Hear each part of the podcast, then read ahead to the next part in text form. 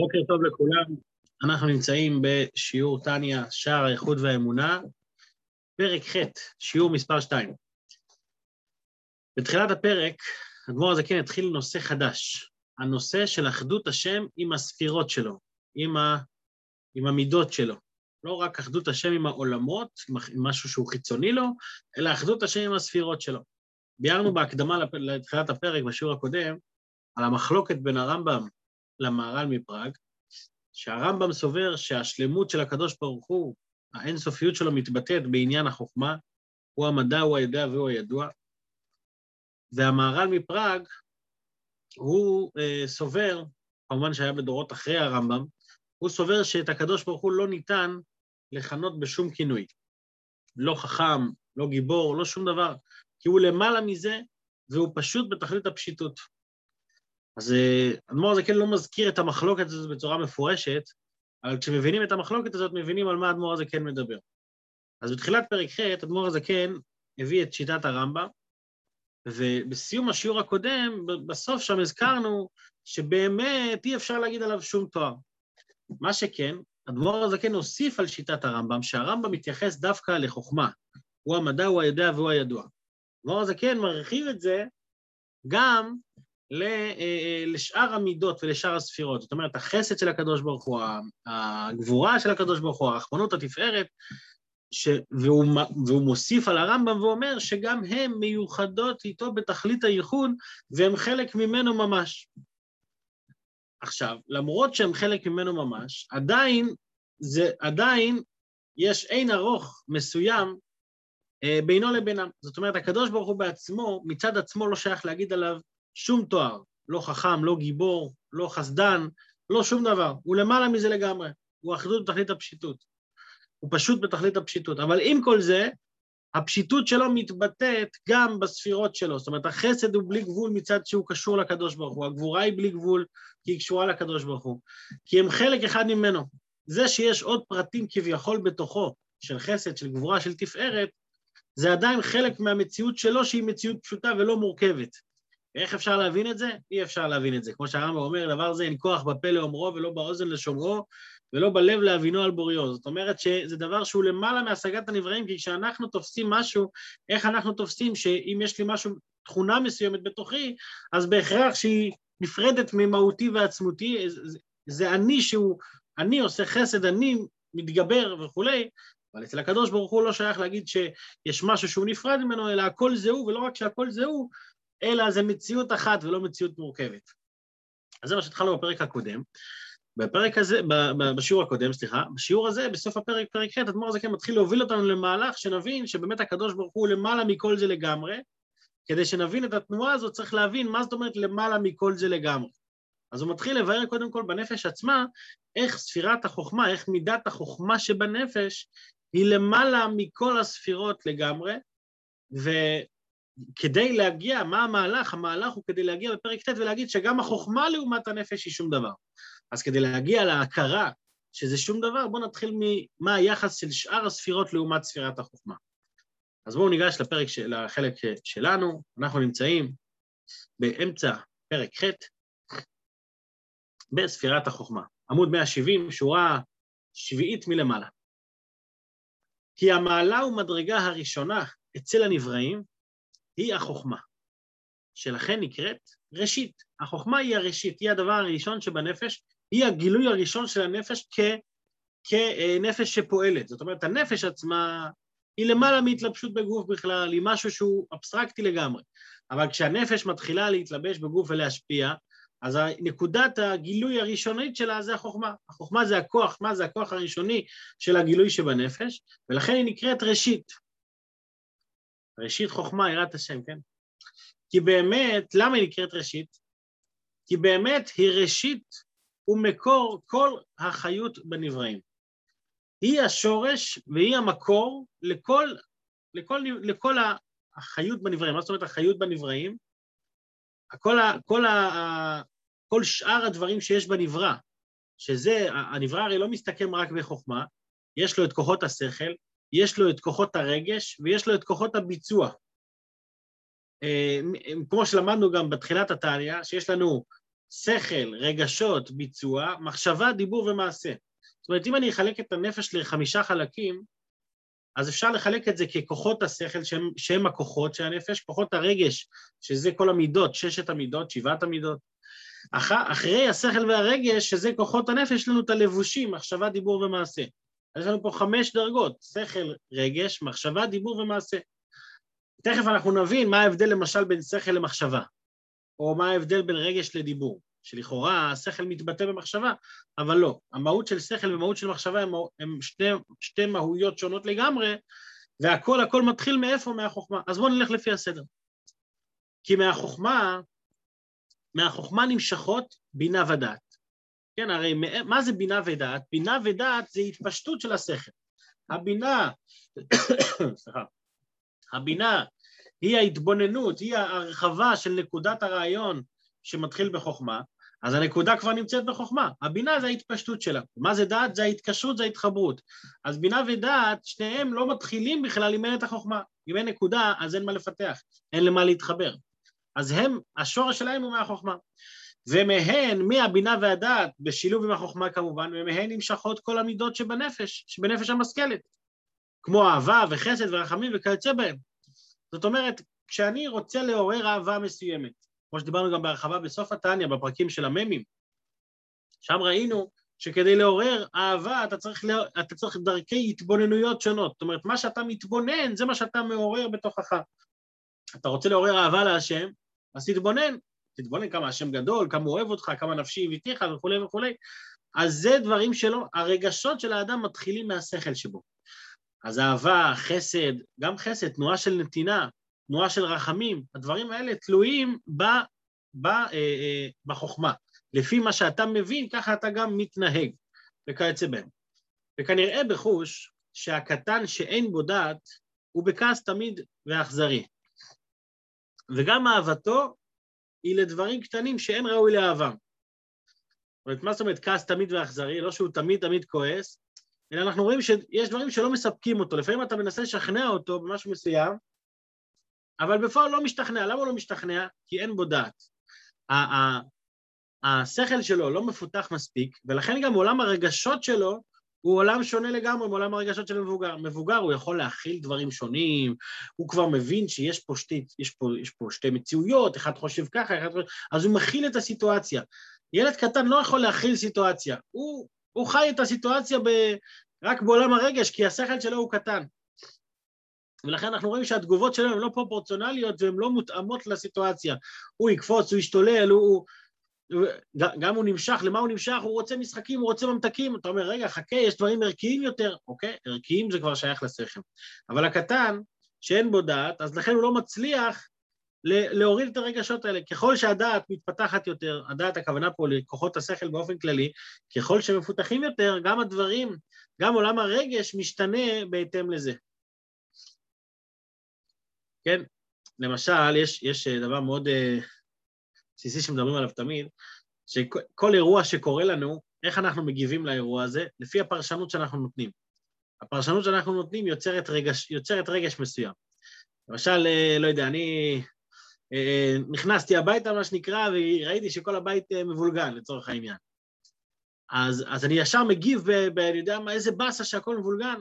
אבל למה הגבתי ככה? בגלל שיש לי פרשנות לאירוע הזה.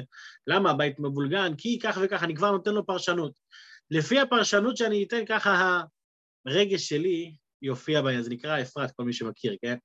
לפי הפרשנות שלי, ככה גם הרגש שלי ישפיע בעניין. כשאני אעבוד על עצמי לשנות את הפרשנות, אז הרגש שלי ישתנה וגם התגובה שלי תשתנה. נגיד, במקום, במקום להגיד, מה זה הבית המבולגן הזה ואין לי מה לעשות פה ואין לי מה לחפש פה, אני יודע מה, ולמה עושים את זה בשבילי ודווקא ודווקא, תשנה את הפרשנות.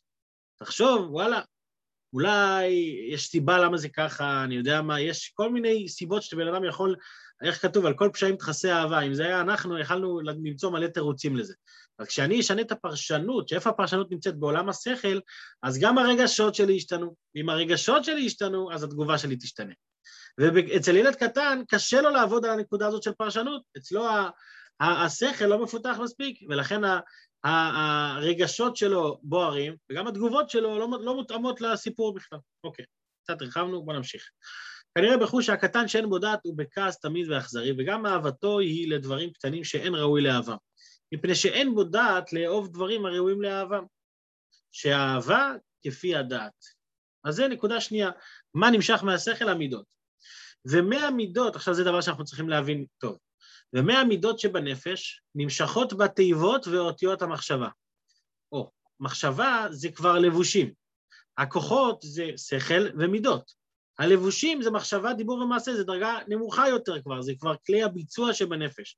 שכל זה לא מחשבה. למה שכל זה לא מחשבה? כי אני חושב דברי שכל. אני יכול גם לחשוב דברי שטות. מחשבה זה כלי, השכל זה אור. מה שאני חושב, אני יכול לחשוב על דברי שכל, אני יכול גם לחשוב על דברים אחרים. ולכן, אם הבנתי את הנקודה הזאת, אני יכול להבין שהמחשבה היא לא נוצרת מהשכל, למרות שההשקפה הראשונית שלי זה שוודאי, בטח, המחשבה מהשכל, לא, בכלל לא. מחשבה נוצרת מהמידות. קודם כל, כי יש פה סדר השתלשלות. שכל מוליד מידות, מידות מולידות מחשבה. אבל זה דבר ראשון. דבר שני, למה אני חושב על משהו מסוים? בגלל שמחשבה היא כלי, אני צריך מניע שיניע אותי לחשוב את המחשבה הזאת. והמניע זה המידות. זאת אומרת, בגלל שאני רוצה משהו מסוים, בגלל שאני אוהב משהו מסוים, או, או, או שונא משהו מסוים, זה גורם לי לחשוב על משהו מסוים. בואו נראה את זה במילים של אדמו"ר הזקן. שמהמידות שבנפש נמשכות בתיבות ואותיות המחשבה. שהנפש מחשבת בדבר שאוהבת, או איך לפעול חסד ורחמים. זאת אומרת, יש לה פה רגש, והרגש יוצר לי תנועה של מחשבה. וכן בשאר מידות. ובכל מחשבה שבעולם מלובשת בה איזו מידה המביאה לחשוב מחשבה זו, מידה, אה, אה, מחשבה זו.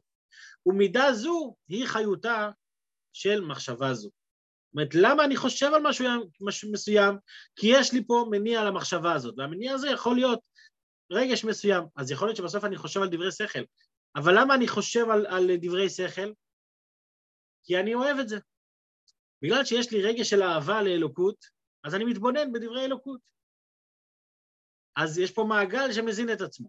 השכל יוצר את המידות, המידות יוצרות את המחשבה, ובעקבות המחשבה שנוצרת מהמידות, אז אני מתבונן. אני יכול להתבונן בהרבה דברים. יכול, לפעמים אני גם יכול להתבונן בהתבוננות שהיא לא התבוננות שכלית, התבוננות רגשית. יש דברים כאלה. אז זה הסדר השתלשלות. שכל, מידות, מחשבה. מה אחרי מחשבה? דיבור. ומאותיות המחשבה נמשכות אותיות הדיבור. כל דיבור שאני מדבר, הוא מגלה את מה שאני חושב. זאת אומרת, מחשבה זה דבר ראשון, כוחות כלליים שבנפש, כלי כללי שבנפש, ומתוך המחשבה נוצרת, נוצר, נוצרות האותיות, האותיות של הדיבור. והן חיותן ממש, זאת אומרת שהחיות של הדיבור זה המחשבה. מאיפה היא מתחילה? עם מחשבה. אם לצורך העניין אני אנתק את המחשבה, מה קורה כשבן אדם מדבר וניתק לו חוט המחשבה? זה קורה הרבה בשיעורים, פתאום הולך לך חוט המחשבה, מה דיברתי, מה דיברתי? אתה כבר לא זוכר, למה? כי המחשבה הפסיקה. אם המחשבה הפסיקה, אז גם הדיבור מפסיק. ומה משתלשל מהדיבור? הדיבור מביא לידי מעשה, מעשה הצדקה והחסד. הדיבור, מה משתלשל מהדיבור זה מעשה. זאת אומרת, מעשה, כשאני חושב על משהו, מדבר לעשות אותו, אז הדיבור הזה יוצר, יוצר אצלי מציאות של עשייה. נכון שטכנית, נכון שטכנית אני יכול לעשות משהו בלי לדבר, כן, בן אדם שחס ושלום הוא אילם, יכול גם לעשות דברים. אבל בנפש, זה חשוב גם להבין את זה, בנפש, מאיפה מגיעה העשייה? העשייה מגיעה מהדיבור. זאת אומרת, הדיבור הוא הגילוי בנפש. יכול להיות שבן אדם לא מדבר בפועל, אבל מכוח הדיבור שבנפש נמשך את כוח העשייה, לעשות דברים. כי אחרי שהדבר התגלה לי מתוך המחשבה שלי, או שגיליתי אותו החוצה, אני מבצע אותו. כגון, נביא דוגמה, כגון המלך שמצווה לעבדיו ליתן. הוא אומר להם, תיתנו למישהו. אז הציווי הדיבור מביא את זה למעשה. וגם כשאדם עושה בעצמו איזה דבר, הרי כוח הנפש וחיותה מתלבש בעשייה זו, היא כאין, הוא כאין ממש לגבי כוח הנפש וחיותה, המתלבש בדיבור אדם. עכשיו, אחרי שהאדמו"ר הזה כן הגיע עד לעשייה, הוא חוזר חזרה. מה הערך של עשייה לעומת הדיבור, לעומת כוח הנפש של הדיבור? באין ארוך, כי עשייה זה דבר טכני, והדיבור זה כבר גילוי של הנפש, זה כבר משהו יותר מהותי. אז לכן הוא אומר, זה כעין ממש לגבי כוח הנפש וחיותה המתלבש בדיבור האדם. ובערך הוא משל הגוף לנשמה, זאת אומרת זה יחס של כמו גוף לנשמה. להגיד שביצוע זה כמו, זה כמו דיבור, זה בכלל לא, יש, יש בדיבור תנועה של ביצוע, כמעט שפתיו הרבה מעשה, אבל כוח הדיבור, שהוא כוח לדבר דיבורים אין קץ, הוא כוח כזה שהוא לעומת המעשה, הוא בין ארוך, הוא כמו גוף ונשמה. ואותו דבר אם אנחנו נעלה חזרה עוד, עוד מדרגה למעלה. מי שזוכר, אנחנו עשינו את המהלך הזה גם בפרק כ', כשאדמו"ר כן מדבר על האין סוף של הקדוש ברוך הוא, אז הוא מדבר על, על הביטול של האותיות כלפי הנפש. פה הוא, הוא לא מדבר על ביטול האותיות כלפי הנפש, הוא מדבר על הערך של כל הנפש לגבי ספירת החוכמה, שהכל בעין ארוך ממש והכל כלול בחוכמה, כדי להוביל אותנו למסקנה שהחוכמה לגבי הקדוש ברוך הוא זה כאין ואפס. קצת מהלך שונה, אבל המבנה הוא די, די דומה. הוא הלך מלמעלה עד למטה, וכעת מלמטה עד למעלה. אז הוא עולה עוד, עוד שלב, ממעשה עלינו לדיבור, מדיבור וכן ערך אותיות הדיבור, אני קורא בפנים, לאותיות המחשבה, שהן כאין ואפס באמת לעומת המחשבה. הדיבור הרי זה, זה דבר מוגבל. דיבור זה דבר מוגבל לעומת המחשבה, שאם בן אדם יכול לחשוב מחשבות אין קץ, הרבה יותר מדיבור. והמחשבה רצה הרבה יותר מהדיבור. וכן ערך אותיות המחשבה למהות המידה המלובשת בה ומחיה אותה. זאת אומרת, אם אנחנו ניקח את המחשבה לעומת המידות, מאיפה שהמחשבה הזאת הגיעה, אז ברור שהיא כאין וכאפס. זאת אומרת, אין לה שום ערך כל מדרגה לעומת המדרגה שמעליה היא בעצם לא מתחילה בכלל. כן, כשאני, כשאני מגלה למישהו משהו מתוכי, לפני שגיליתי לו, לא היה לזה שום ערך, שום שייכות. לא היה לנו בעצם שום קשר. ואחרי שנוצר הקשר, אז גם אחרי שנוצר הקשר, אז בעצם מודגש פה שמי יוצר את הקשר, אני יצרתי את הקשר. אז לכן כשאני מדבר על כוח המחשבה, למרות שהוא כוח בלתי מוגבל לעומת הדיבור, הוא עדיין כלום לעומת המידה. כי אם המידה לא תרצה לחשוב, המחשבה בכלל לא תתחיל. למהות המידה המלובשת בה ומחיה אותה. וכן, אם נעלה עוד שלב, ערך מהות וחיות המידה לגבי החוכמה ובינה ודעת. שאם אנחנו ניקח את המידות לעומת השכל, אם השכל לא מתחיל, המידה לא מתחילה. כמו שאמרנו עם הקטן, שהקטן אין לו את הפרשנות הנכונה, אז המידה בכלל לא, אין, אין לו איפה להתחיל. לגבי החוכמה ובינה ודעת, שכללותן הוא השכל, שממנו נמשכת מידה זו. וכל זה בנפש האדם, ונפש כל הברואים שבכל העולמות העליונים ותחתונים, שבכולם החוכמה היא ראשית ומקור החיות. אז כשאנחנו מבינים, אגב, זו הסיבה, אמרתי את זה אתמול, זו הסיבה שהרמב"ם, כשהוא מתאר את האינסוף של הקדוש ברוך הוא, איך הוא מתאר את זה? דווקא בספירת החוכמה. הוא המדע, הוא היודע והוא הידוע.